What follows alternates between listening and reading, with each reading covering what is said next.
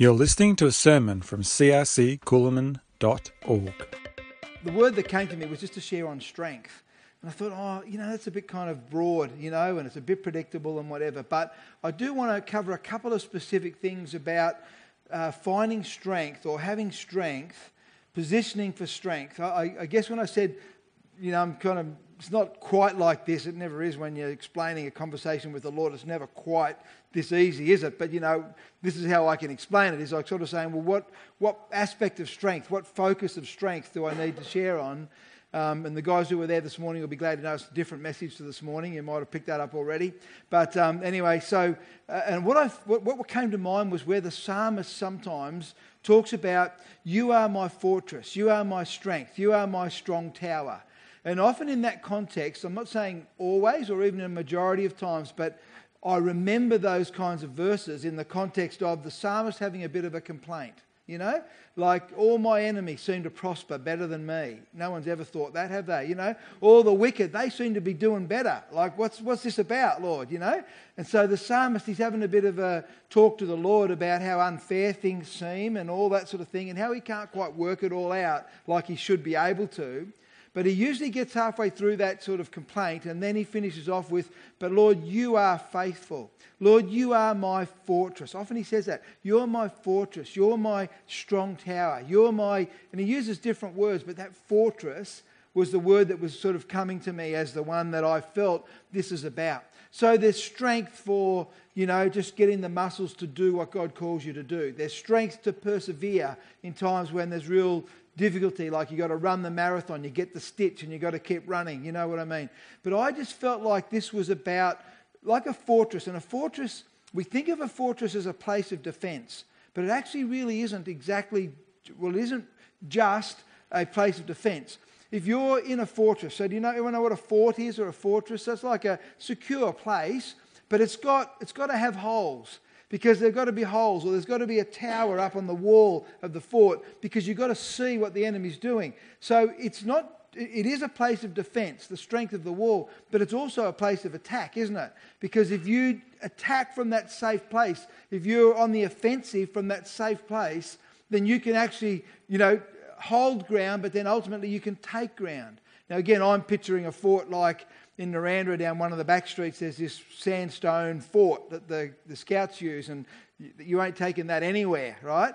But, but a fort also can be something that moves forward. So it can be like, you know, they dig a hole and they have, you know, a, a place where you can secure your position, and you're looking out and you're seeing the enemy coming, and so you're able to defend yourself. But then what you'll do is you'll move forward and you'll dig some new holes so that you can position yourself in a place of fortress so that now you can actually still defend the position, but you're still you're taking position, you're taking position, but you're able to defend the ground that you take. Does that make sense? So when I'm talking about strength, I don't want us to think that we're cowering into some, you know, sandstone building and we're just going to be here forever and everyone who comes we're going to shoot them, but we'll just be happy here in our little fortress. Because I think that's not I mean, there's a place for that kind of picture, but it's not the picture that I want to talk into this afternoon. I want to talk into a picture that is a, a group of people in a community, in a region, or whatever, and what we're doing is God's given us ground to take in our own life, in our own call and responding to His call, but then together corporately, you know, uh, making a difference in our community changing the culture of our community and the communities that we represent. Because I understand we represent more than one community here. But what you're doing is you're, you're, moving forward, you're taking ground, but then you're defending that ground. You're moving forward, taking ground, and defending that ground. Now, again, to complicate it all a little bit is the idea that he's already won the battle, hasn't he? He's already taken the ground. So, what we're learning to do is we're learning to know the authority that we have to know that we're actually entitled to this ground. So we're taking ground that, in a sense, is our entitlement. We're not trying to win ground, from someone else, but what we're doing is we're learning to take the ground that we are entitled to. We're learning to step forward into what's already given to us, but we have to rise up. We have to stand up. We have to know what we're called to do. We have to know that God is with us in it, and we're taking ground. Is that right? So there's four things I want to share that I think um, help us to get that um, come to that place, maybe in our, in our thinking, maybe just in the position of our heart or in our attitude, not a physical place, but something in, internally that if we realize these things, if we take a hold of these things, they become, you know, the, the basis upon which we can move forward, we can overcome obstacles, but also we can, you know, we can take ground, we can move forward. So we can defend, but we can also overcome obstacles. Does that make sense? So I guess that's what I'm, where I'm heading um, this afternoon. Um, alrighty, so the first passage I want to look at um, is one I've been, I've been doing a bit of a series in Narrandera, and I said I'm not sharing on what I shared this morning, but one of the first parts of this series was built around Psalm 16. And it fits really well on this first point that I want to bring out today as well. And I'll just pick two verses because it's such a great psalm, I'll get bogged down if I try to pick a whole passage of it. So if you saw my notes here, you'll see where I've crossed off verses 7 to 11. You'll be pleased about it. And I've just put verse 8 and verse 11 because I don't want to, you know, kind of get too sidetracked. This is the first of four points, and I want to do it reasonably um, uh, succinctly if I can. So this is talking about so four things that bring strength, and the first one is his presence. So these all start with P. His presence. Forget the his and just put P. Presence. Is that, is that all right? Do you need me? No, it's okay. Cool. So presence is what I'm talking about. Now, again, I don't need to take too long on this because there is so many references in Scripture where his presence is a basis for strength. You know, so Joshua was told, you know, to um, uh, to go in, you know, or whatever, to uh, because I will be with you always. The Great Commission, Matthew 28, go into all the world, preach the gospel, lay hands upon the sick, cast out the oppression of the enemy, etc.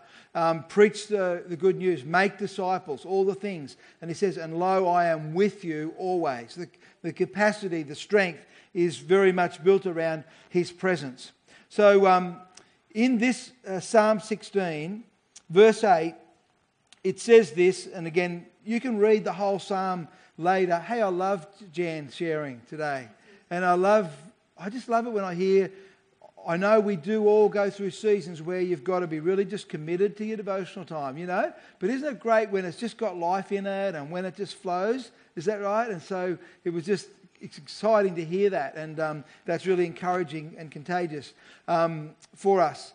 But so, so if you want to go and read this whole chapter afterwards, and I think you'll be encouraged by it. But, but verse 8 says this it says, I know the Lord is always with me. I will not be shaken, for he is right beside me. That's real a verse about strength, isn't it? I know he's always with me. So you've got to settle that. You've got to get that into your heart. I know he's always with me. And whether we feel it or not, um, you know, you've got to be honest with your feelings. Lord, I don't feel you, but I know you're with me because you promised you'd be with me. So you're a man, you know, you're a person, not a man, but you're a person of your word, and your word says that you will be with me. And so I'm trusting that you're with me even when I don't feel it. I know the Lord is always with me. I will not be shaken, for he is right beside me. You know, when I was at um, boarding school, I used to play a bit of rugby, a bit of rugby league. Now, you guys would be really proud of me. My team's playing this afternoon, right now as we speak. Okay?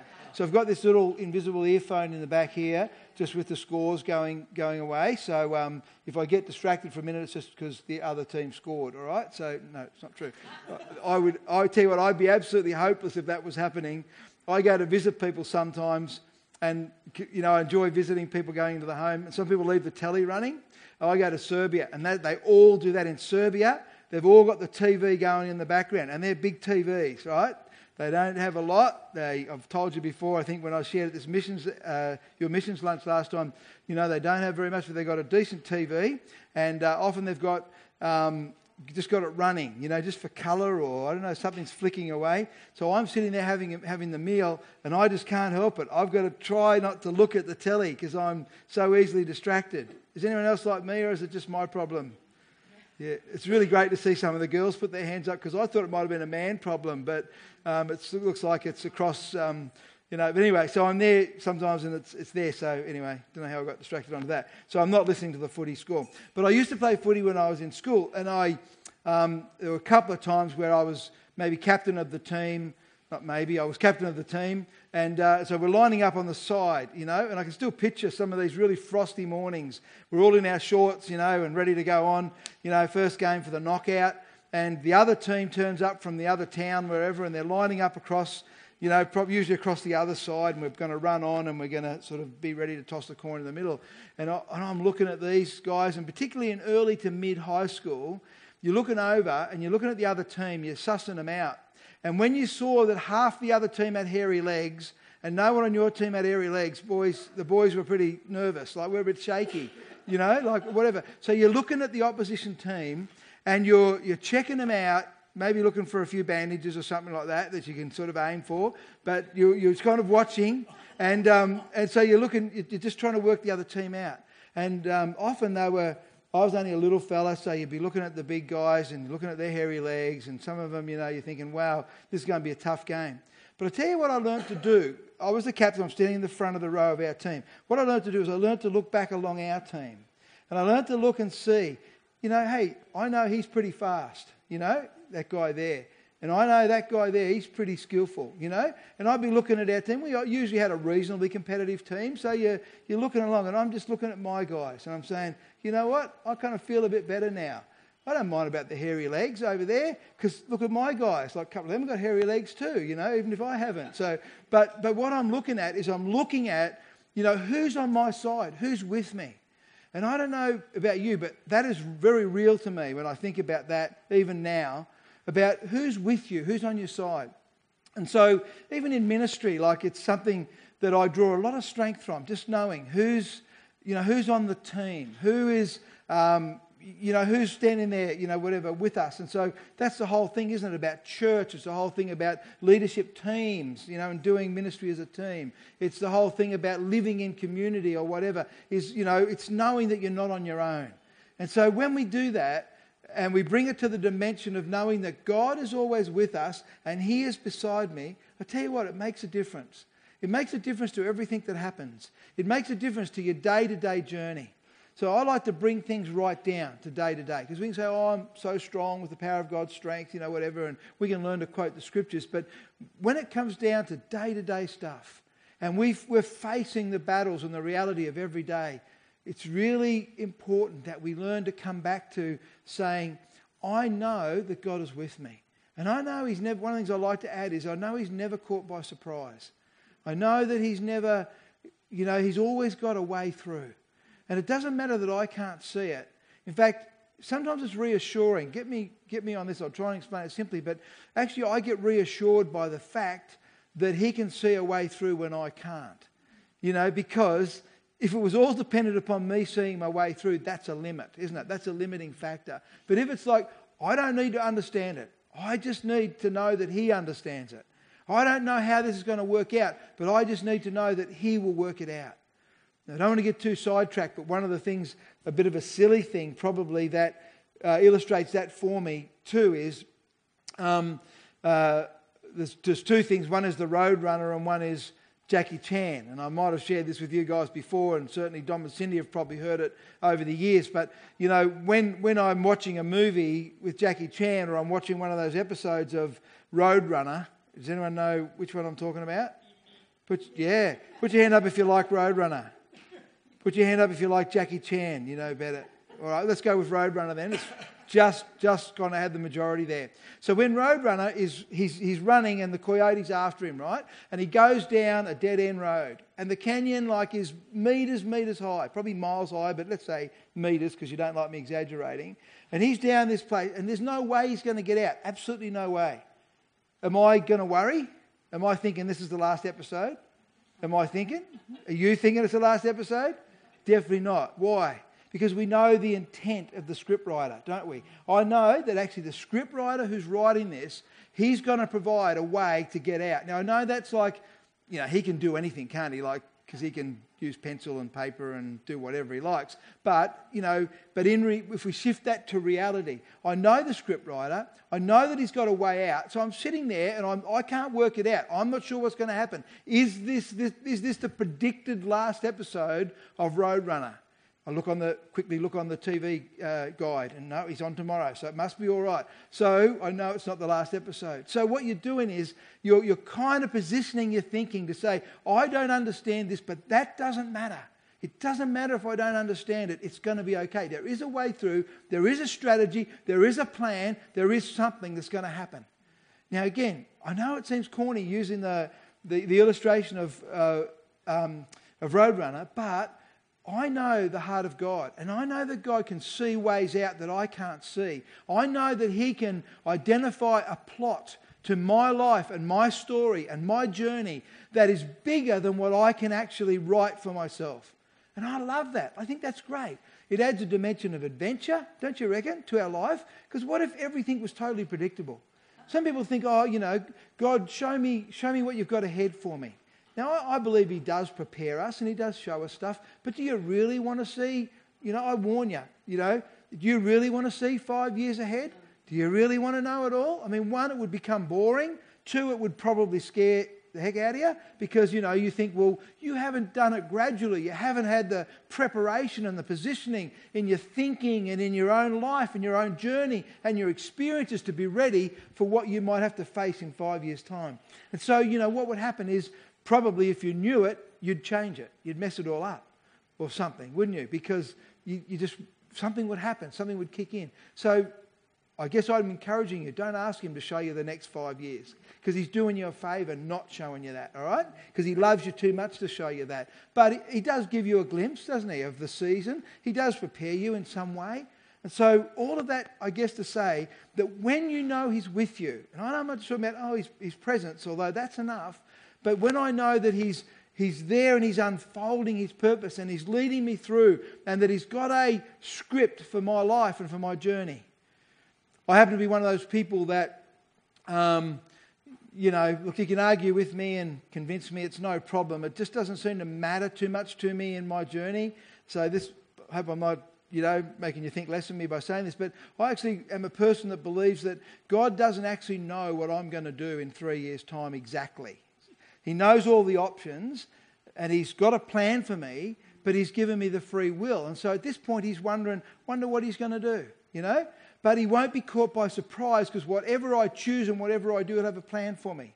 Now, I kind of feel that that's a way that's substantiated by Scripture. I feel that that makes sense to me in terms of God, you know, having to give me a free will, and so therefore He doesn't know necessarily conclusively exactly what I'm going to do, you know, in three years' time but he knows all the options and he knows what I, you know, he knows my heart enough and he'll be journeying with me and ready to allow me to respond. So if I mess it up, then he'll have a plan then to bring it back. He'll have a plan to teach me what he wants to teach me through the experiences that I've gone through. Alrighty, I better keep keep rolling along. So sorry, um, you know, I don't know. Some people say he already knows every single thing. Um, I guess it's an ongoing debate, isn't it, about the sovereignty of God and, you know, whatever. Does God know every, absolutely everything already, every option, every whatever? Well, I actually kind of tend to feel like he's never caught by surprise, but he's journeying with me and all the rest of it's too big for me to understand how that can happen, you know. But um, there's uh, some scriptures in the Old Testament that talk about, you know, when man began to really go off the rail and do all sorts of things. It said God repented that he'd made man. Now, it wasn't sort of saying that he, he said, Oh, drat, I've made a mistake. You know, it's just that his heart was disappointed that man didn't go the way that he could have went, but that's okay. God's got a plan. Do you know what I mean? So I kind of feel like in there somewhere is this room for we're on a journey. We know where we're going, but what we do, you know, um, specifically, he's waiting to see what happens. But please don't build the credibility of this whole message based upon whether you believe that with me or not. So, num- verse 8 was that's where we started. I know the Lord is always with me. I will not be shaken, for he is right beside me. He's right beside me.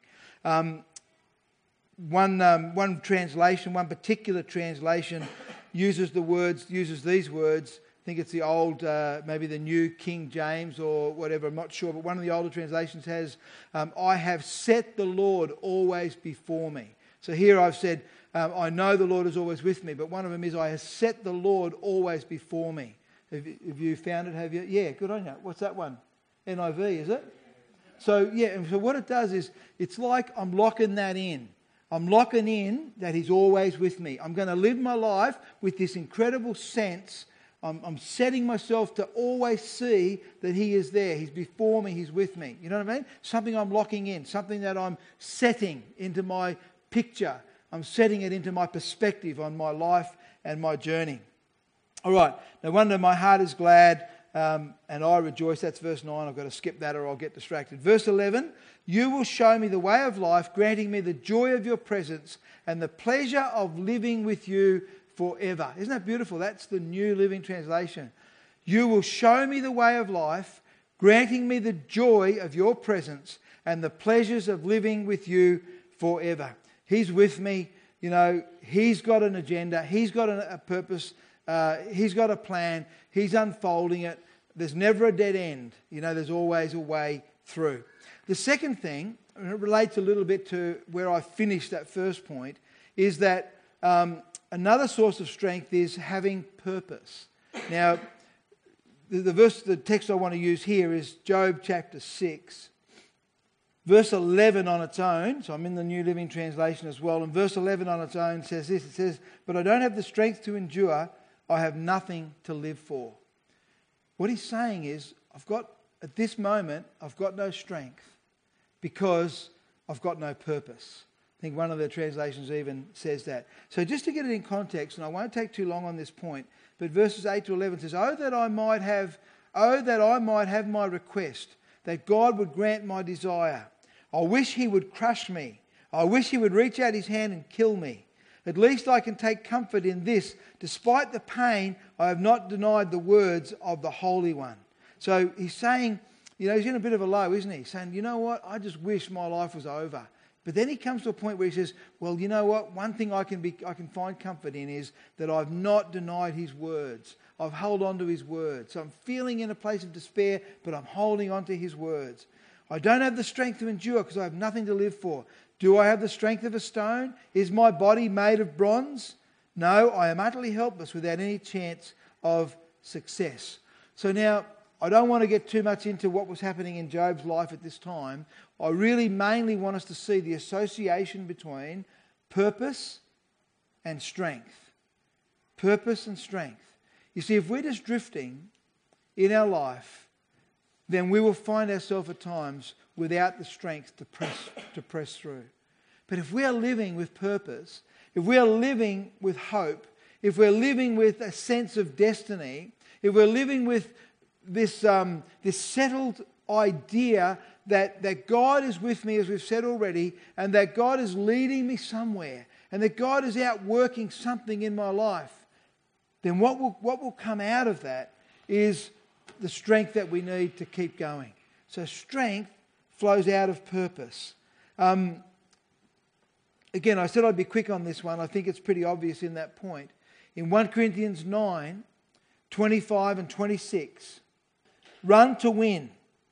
That's the end of the last verse. Athletes do it to win a prize that will fade away, but we do it for an eternal prize. So I run with purpose in every step. I am not just shadow boxing. You know what shadow boxing is? sort of just boxing in the air, isn't it? Like whatever. So there's no target, there's no strategy. It's just boxing into the air, which can be fun at times, but you know, um, it's not something that will keep you going.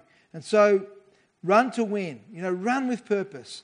Athletes do it for a temporary reward, and I, I still admire athletes. When I see an athlete standing on a podium at an Olympic Games, you know, I have admiration for that athlete because I know there's been an incredible journey. That just didn't happen by chance, did it? Aren't they lucky? Aren't they lucky to win the prize? No, they've actually devoted probably most of their life to whatever was needed to, to, to learn the skills and to perfect the timing of whatever race they're in. If it's a swimmer, it's fractions of a second, isn't it, to, to, to improve, to be able to get on that podium. And then overcoming any injuries and all sorts of things, very few make it. So I've got respect for an athlete. But if they will do it for a prize that is only, you know, earthly, how much more are we able to run with purpose and with destiny? And it's not about our purpose, but it's making the effort, it's taking the time to position ourselves to understand something, to ask God, Lord, what, what have you got for me? Lord, what do you want? Where are you leading me? Where are you taking me? What are your priorities for my life? Because when you do, you'll have the strength to make the sacrifices that you need to make. Um, we've got a few young people here today, and sometimes you hear, you don't hear this a lot so much, but over the years you'd hear it at different seasons, you know, that, oh, young people, they're just not willing to make the sacrifices. Young people, they just want this and that, and they just want the comfort life, you know what I mean? And I, I know why people say that. At times that's what it looks like. But you know what I find? I find if young people, and the young guys up the back can correct me if you want to, just sing out and say that's a load of rubbish or whatever, and we'll have a good discussion together. It'll be great fun and make it interesting this afternoon. But what I, what I think is young people, if they're given a reason, if they're given something to go after, if they're given a purpose, if they're given a reason why it's worth making the sacrifice for, I don't think there's anyone who would, uh, who would make more sacrifices or be willing to make more sacrifices than our younger generation. You know, our younger generation, they're not stuck in a rut. They're not whatever. Now, they've got pressures on them, you, you, know, expectations from people to, well, you're smart, you've got to be a doctor. You know, you're whatever. And that's nothing wrong with that. But, but, but they've got to find what is God's purpose? What has God got for me? And to lay down their life for that purpose, because that'll be the best way to live. It's not just, oh, that's the right thing to do. It's actually the best thing to do. If, we, if God's got a plan for us and we lay down our life for that and we make the sacrifices that are required to, to pursue that thing in our life, then I tell you what, it's not just the right thing, it's the best thing. Because God knows what's best for us. He knows what He made us for. And so I reckon young people today, if they're just, uh, if they're given a hand to understand, you know, what is this about? What are the priorities? Let's lock in, you know, a purpose for our life. Let's lock in what really has value in our life. And when that happens, I reckon, you know, young people, I see many of them will make the sacrifices that they need to make. They'll lay down what they need to lay down to be able to pursue the thing that they need. So strength comes from just knowing that God is with me and walking with me. To, to the strength, um, strength comes from having a purpose, you know, so that we're willing to run um, and, and, and, to accomplish that purpose. See, when, it's, when Paul's saying run to win, he's not saying run to beat everybody else. He's not, he's not even wanting us to be competitive with each other. He's just saying, run to get the prize. You know, your prize, Steve, is different to your prize, Beck. But you know, you run for your prize. You run for your prize. That's what he's saying. Not run to beat each other and be the winner, but run to win the prize. Run to do what you're meant to be doing. Put some energy into doing, discovering, and then doing what you're meant to be doing. And so that's pretty exciting, hey? The third one, and actually it's interesting because this one sort of has been referred to a little bit already today, both in something that Dom shared with us and also in um, Jan's uh, presentation over communion. So, again, won't need to spend long on it, but it's probably a surprise one in here. When I was preparing this, and I thought, yeah, what makes us strong in the context that I'm thinking about? Well, knowing that God, you know, He's there with us and He's got a, whatever, the purpose thing. And then I thought, the other thing that makes us strong is problems. I was looking for a P word, so it's probably a nicer way to put it, but I needed a P word to make it fit today. So I put problems. Because you know, problems make you strong, don't they? Whatever, some, some sort of uh, challenge or resistance or struggle or whatever. And I just did a few of the things you said, Jan. I'm thinking, yeah, that's what I mean. That's what I mean. Um, so I don't need to repeat it. Jan put it well. But you know, as we as we wrestle, as we struggle, as we seek to know and to understand, as we seek to find the way through, you know, whatever, then what happens is there's a struggling that takes place. There's a pressing in that takes place. Now, as you can see, I don't spend a lot of time at the gym, but we do. I have one next door, so I sometimes look through the window and see what they're doing. and so what I know is that the strength comes from pressing up against something, doesn't it? Like, you know, you can get strong, I guess, jogging on the spot if you jog for long enough. But it's going to happen quicker if you're pressing against something, if you're running into the wind, if you're running uphill, if you're on a bike and you've got to push the bike as well, or if you get some weights and you carry the weights with you, or if you get into the gym and you actually lift the weights and you lift them enough times that they begin to hurt, then what happens is you're actually getting stronger. Is that right? I don't know the science of it, but it seems to be right. You know, went out wood cutting the other day and the guys, the young blokes grabbed the chainsaw, so I had to get the block splitter. That didn't seem fair at all, did it? But anyway, so I'm thinking, well, I'll show them up. I can keep chipping, you know, breaking blocks of wood all day and chipping away, getting red in the faces. I do pretty easily. So, you know, um, but I'm chipping away and chipping away. And the next day I thought, I don't feel too bad. And the day after, I felt bad. I felt shocking. well, I felt good, but you know, my muscles were all sore, and I thought, took two days to catch up with me, but boy, did it catch up with me. You know what I mean? Because the muscles, and I thought, well, I'm not sick. It's just muscles getting stronger. Can it, does it show or not? Like, does it show? So, yeah, right. So, so anyway, so problems. And so, a couple of quick scriptures. 2 Corinthians 12, verse 10. Paul says, When I'm weak, then I'm strong. He was kind of almost saying, I wasn't going to say it, but then Jan said it so beautifully, and Dom in the story he read, you know, the guy who says, I'm glad I went through some stuff because I'm where I am today because I went through some stuff. I thought, thanks for saying that, guys, because now I can kind of more comfortably say that Paul was saying, I rejoice when I go through a difficulty. Now, he's not saying, give me difficulties, give me difficulties. He's saying, when I'm facing a difficulty, I don't lie down and, you know, and cry and die. He says, I just get up and say, well, let this work something good in me. Don't let it be wasted. And then he began to realize that when he was weak, then he was strong. When he was at the end of his own strength, then what happened was God's strength kicked in. Is that right? So don't need to say too much more. When I'm weak, then I am strong. That's 2 Corinthians 12:10 if you want to have a look at it later. Ephesians 6:10, just before, you know, the armor. It says a final word. So Paul's written to the to the church at Ephesus. He started off by telling them that he wishes they'd have revelation of um, you know, their authority in Christ and their inheritance. And, you know, he's given them all this thing. This is what I pray, that you'll have this understanding and revelation in these things. And then he says a final word. So it's a great book. It's about authority and about all sorts of things. And he finishes, says a final word be strong in the Lord and the power of his might. In other words, don't rely on your own strength. Be strong in his power. Be strong in his strength. So when we face problems, when we face challenges, um, we actually are more prone to call on him, to depend on him, to draw his strength and not rely on our own. Another passage which I didn't look up, but Paul says, he says, whatever you do, he says um, in the older translation, and that's why I couldn't find it because I didn't have the concordance for the older translation. Someone else might be able to help me, but it says, you know, when you speak, speak as the oracles of God. In other words, speak as a mouthpiece of God. When, when, you do this, when you give, you know, give with what He supplies. And so it goes through the whole list of things. He says, whatever you do, do it with the ability that God provides. And then it finishes with this it says, because then God will be glorified. You see, if I do what I can do, and people say, wow, didn't you do a good job? Well, then who's, you know, who's grabbing the credit? And so it's kind of this much, but I'm grabbing the credit for it. But when he's doing it, and when I do what I can't do, but I'm doing what only he can do through me, I tell you what, I'm going to be quick, aren't I? I mean, it's not like you can go through the process, oh, who's going to get the credit for this? But it's just, he gets the credit because everyone knows, and you know that he's the one who's doing it. It's not up to you. Do, do, you know what I'm saying? And so Paul said, whatever you do, do it with the ability that God supplies so that, so that Christ may be glorified. Um, that's your homework to find that passage. And the fourth one, so the first one was presence. The second one was purpose. The third one was, I'm not waiting because if no one can tell me, then I'll feel like uh, I've been wasting my time. Presence, purpose, problems. And the fourth one is praise. Okay? And just very quickly, um, Deuteronomy 8, I won't read this to you, so I'm going to just give you this reference, and if you're keen enough, you can read it. Deuteronomy 8, it really talks about a warning.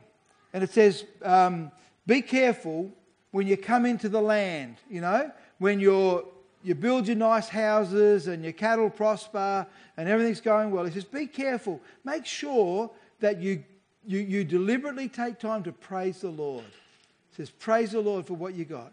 Because, you know, he said, otherwise you might, you know, when, when all this starts to happen and when things prosper, it says you might, you know, take the credit for it when you're actually going to be better off if you realize that it's him that has done it. Now, it's worded much, much better if you read it in Deuteronomy 8, but that's the gist of it. Just be careful.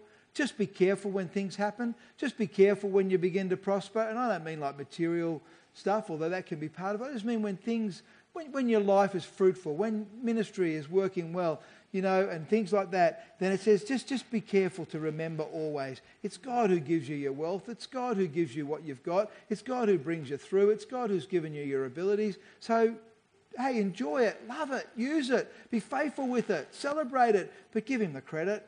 Praise Him in it. Thank Him for it. Because when you do that, it'll, you'll stay strong and you'll keep going in it. Psalm 107.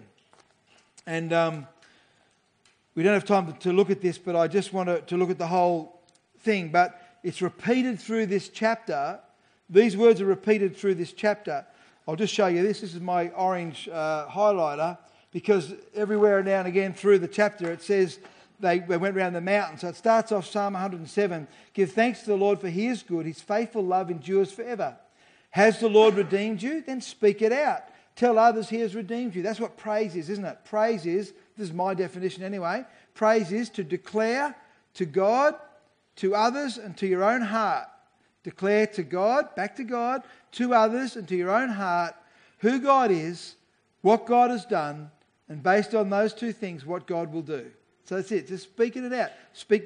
You know, you've got to speak to your own heart sometimes. Saying it back to God. You know, we can say back to God. You know, this is what you've done. This is what you've promised. I praise you. Thank, thankfulness is the same thing. Only we're thanking Him for who He is, what He's done, and therefore, based on that, we're thanking Him in advance for what He will do.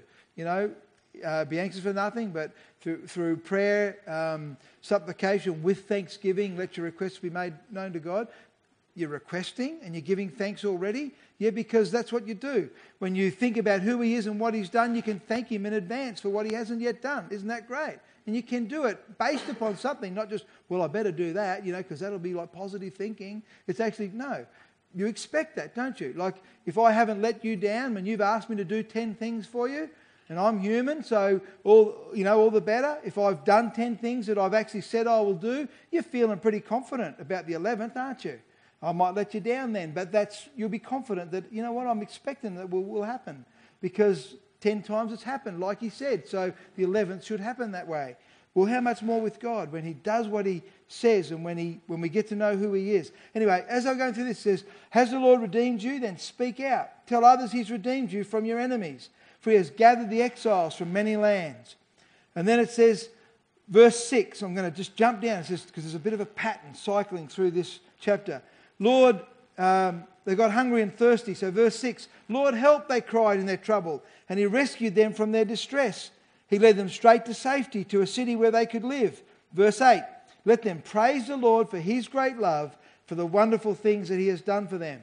Then it goes on. They got themselves into trouble again.